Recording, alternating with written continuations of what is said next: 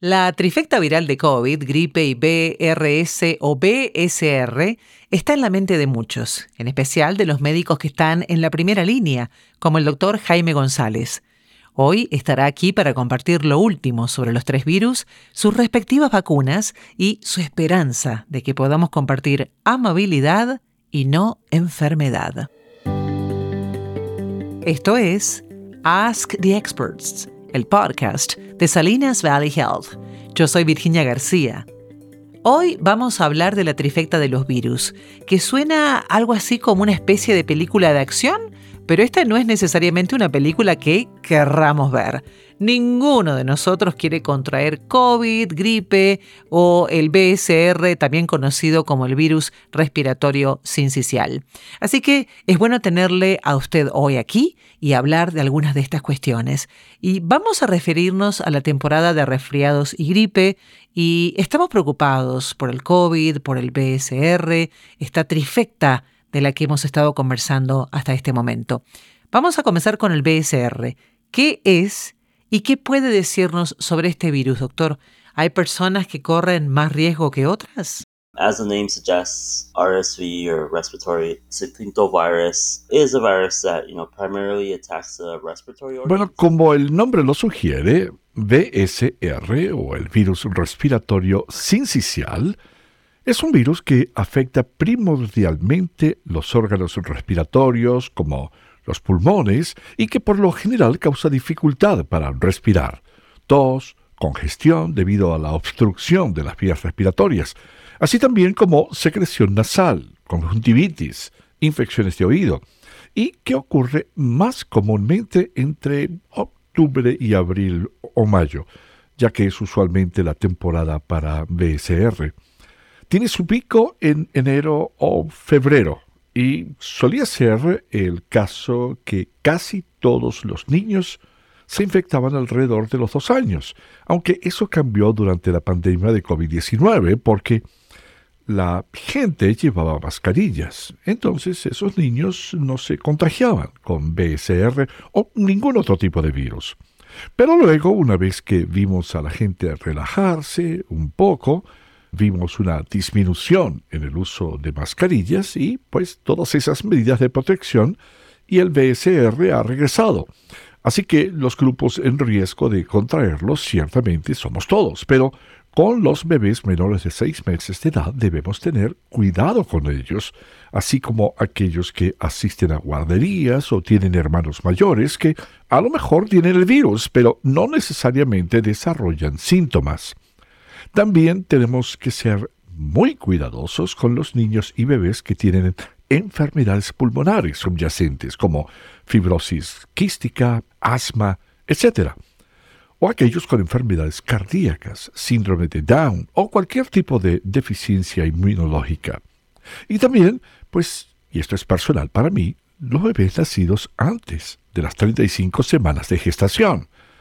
Tuvimos dos bebés gemelos el año pasado que nacieron a las 34 semanas, así que estábamos especialmente en alerta. También personas de cualquier edad que tengan enfermedades pulmonares como asma, EPOC o aquellos expuestos al humo de segunda mano o enfermedades cardíacas. Igualmente los adultos mayores que viven en residencias de ancianos. Esos son los grupos más vulnerables a este virus.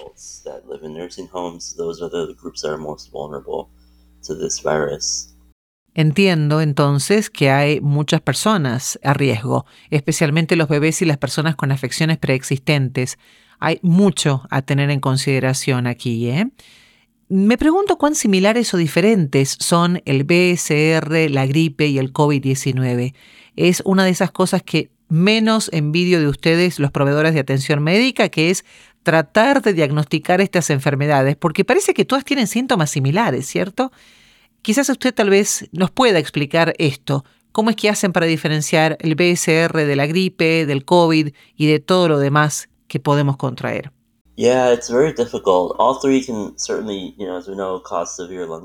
Sí, es muy difícil, ya que los tres pueden ciertamente causar enfermedades pulmonares graves, especialmente en grupos vulnerables como mencioné antes.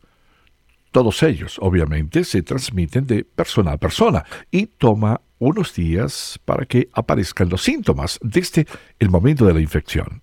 Pero, de nuevo, los síntomas pueden ser muy similares en términos de problemas respiratorios o dificultades para respirar o, tos.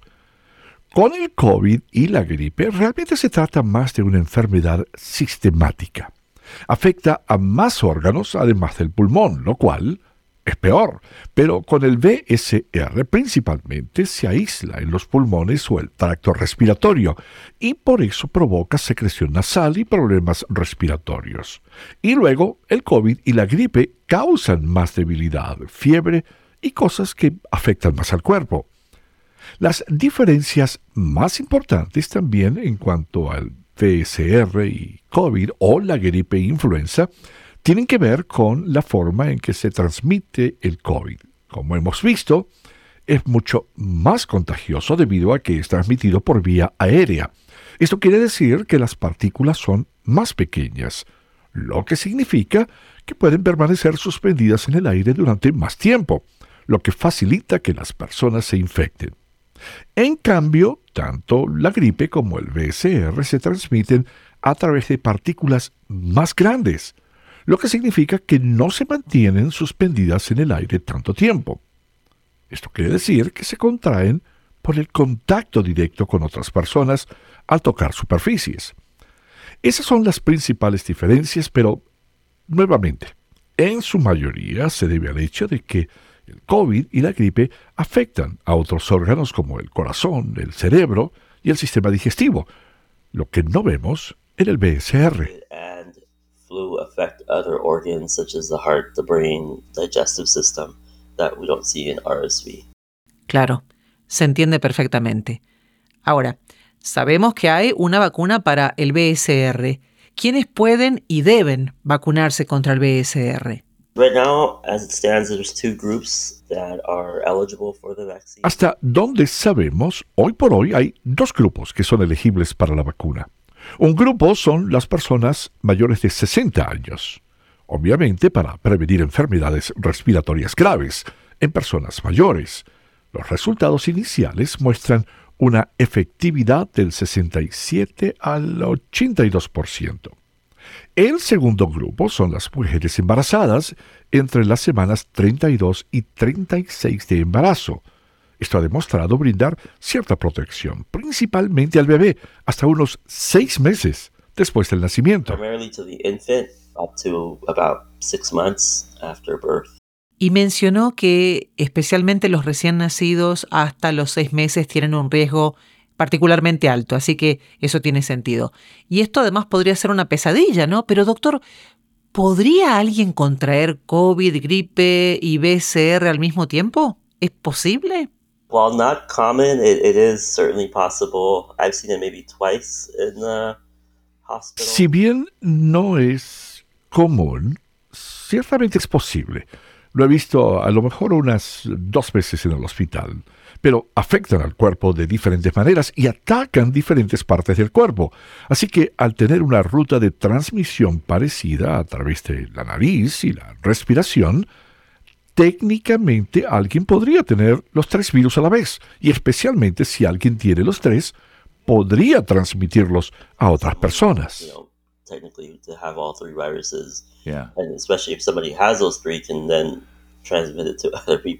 Sí, eso es justamente lo que estábamos diciendo. Este tipo de trifecta viral, quiero decir, no, gracias.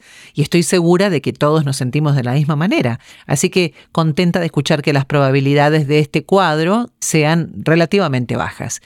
Me preguntaba, si una persona va a la sala de urgencias con síntomas, ¿se le hacen automáticamente las tres pruebas? ¿Se ha convertido en algo así como una práctica estándar? Porque mire, cuando yo llevaba a mi hijita a la prueba de faringitis, le hacían pruebas de todo. Gripe, estreptococos, COVID, todo lo que podían examinar con ese mismo hisopo se lo hacían, ¿verdad? En otras palabras, si ya están examinando para todos esos virus, ¿cómo se detecta cuál es cuál? Sí, creo que una de las cosas que surgió del COVID es que, lo creas o no, se ha hecho un poco más fácil hacer pruebas para las cosas. hemos establecido criterios menos estrictos para realizar pruebas de diferentes virus. El método de prueba es similar. Usamos hisopas nasales y aplicamos técnicas de PCR similares para detectar el virus. Pero depende y siempre hago esto con cualquier enfermedad. Cuando veo a los pacientes, me pregunto si cambiará el tratamiento o el plan de tratamiento. Entonces, en el hospital, si alguien muestra síntomas de un virus respiratorio, podemos hacer pruebas de COVID porque son más rápidas. Luego, si la prueba resulta negativa y aún sospechamos que hay alguna enfermedad viral, realizamos un panel respiratorio para buscar todo tipo de virus, como el rinovirus y el BSR, entre otros. Pero solo lo hacemos si creemos que esto cambiará algo, dado que hay muy pocas opciones de tratamiento para los tres virus y especialmente con diferentes grados de efectividad.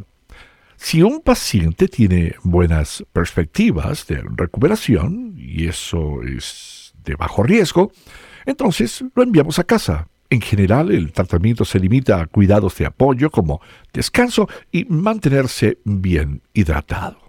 Sin embargo, para los tres virus, y especialmente en personas con un mayor riesgo de enfermedad grave, como los grupos vulnerables, pues realizamos pruebas para identificar los diferentes tipos de virus.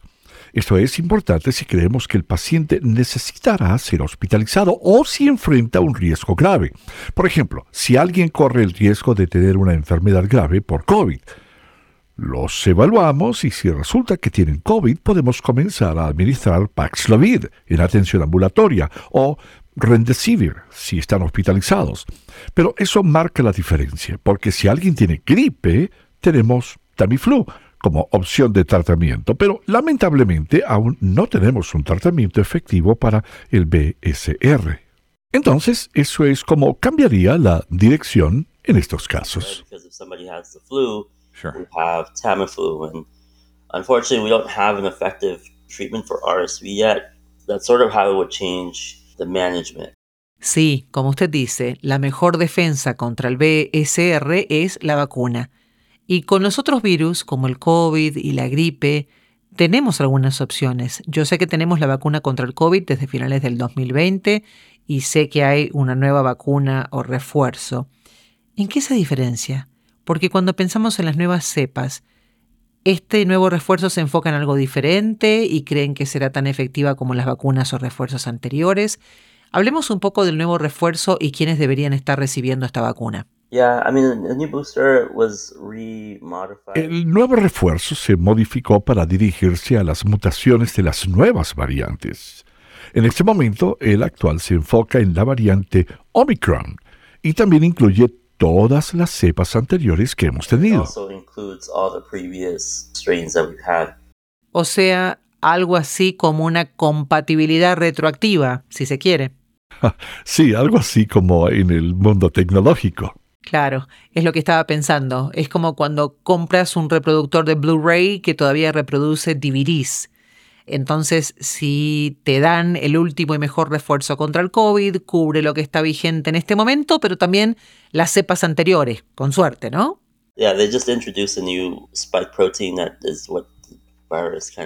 Así es.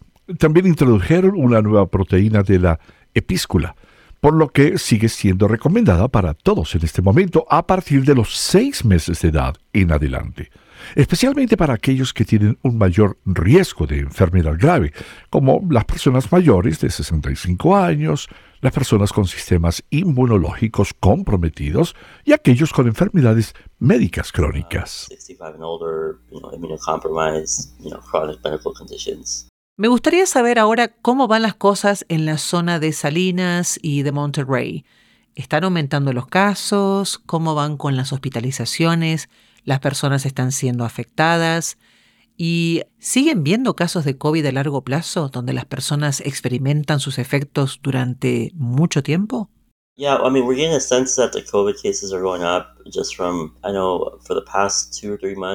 Bueno, tenemos la sensación de que los casos de COVID están aumentando. En los últimos dos o tres meses hemos observado un aumento en las hospitalizaciones y en las personas que acuden a nuestra sala de emergencias con COVID. La situación se ha calmado un poco en comparación con lo que vivimos hace unos dos meses. Sin embargo, no tenemos un número exacto en la actualidad debido a que muchas personas hacen pruebas en sus hogares y esos datos no se reportan. También estamos viendo a personas con discapacidades prolongadas, algunas con problemas respiratorios crónicos. Tenemos pacientes que tenían una leve demencia y luego el COVID los llevó al borde y ahora padecen una demencia más grave. Estos son los tipos de casos de COVID a largo plazo que hemos estado viendo en el hospital. Pero yo particularmente trabajo en el lado de hospitalización, por lo que no interactúo mucho con el lado de atención ambulatoria. Desde mi perspectiva en el hospital, efectivamente las personas que han tenido COVID parecen estar más frágiles y debilitadas.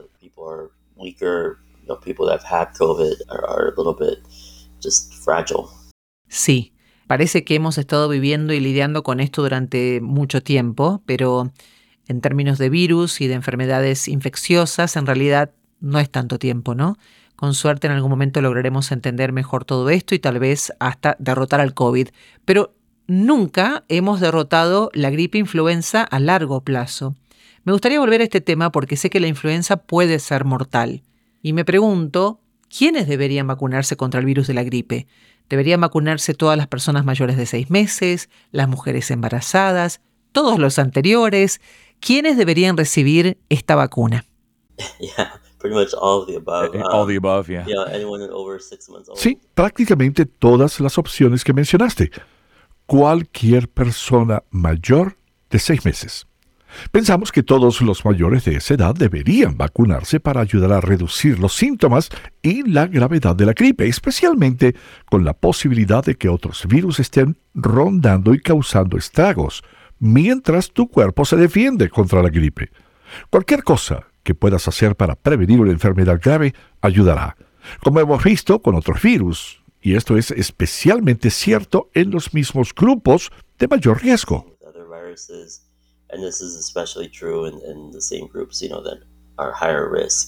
Sí. Quería preguntarle, ya que nos estamos acercando al final, doctor, creo que he oído que se pueden recibir las vacunas contra el COVID y la gripe al mismo tiempo, aunque no es recomendable que sea en el mismo brazo necesariamente, pero que la del BSR debería espaciarse. Me gustaría hablar con un experto como usted sobre esto, en el caso de las personas que desean recibir las tres vacunas en una sola visita. ¿Cómo, cuándo y en qué brazo? Todas esas buenas preguntas. Sí, en este momento, el Comité Asesor sobre Prácticas de Inmunización, el ACIP, por sus siglas en inglés, está recomendando recibir la mayor cantidad de vacunas posible, al mismo tiempo, si es posible. No tanto porque sea más o menos efectivo de una forma u otra, sino principalmente para facilitar que todos reciban la vacuna en una sola visita en lugar de tener que programar citas en momentos separados. algunas personas no les gusta sentir dolor en el brazo después de la vacuna o cómo les hace sentir. Por lo tanto, si puedes hacerlo todo de una vez por conveniencia, pues eso es lo recomendable. Sin embargo, si prefiere hacerlo en momentos diferentes, pues está bien también. Lo importante es hacer lo que le resulte más probable para recibir la vacuna, especialmente en el caso de la gripe y el COVID. Para el BCR, obviamente, es para personas mayores y mujeres embarazadas, por lo que hay una ventana de tiempo específica. En ese caso, se pueden separar un poco las dosis, pero en general, cada persona es diferente y tiene diferentes formas de convencerse a sí misma de hacer algo. Si una forma funciona mejor para usted, entonces hágalo de esa manera. Lo importante es que se vacune, eso es lo que recomendamos.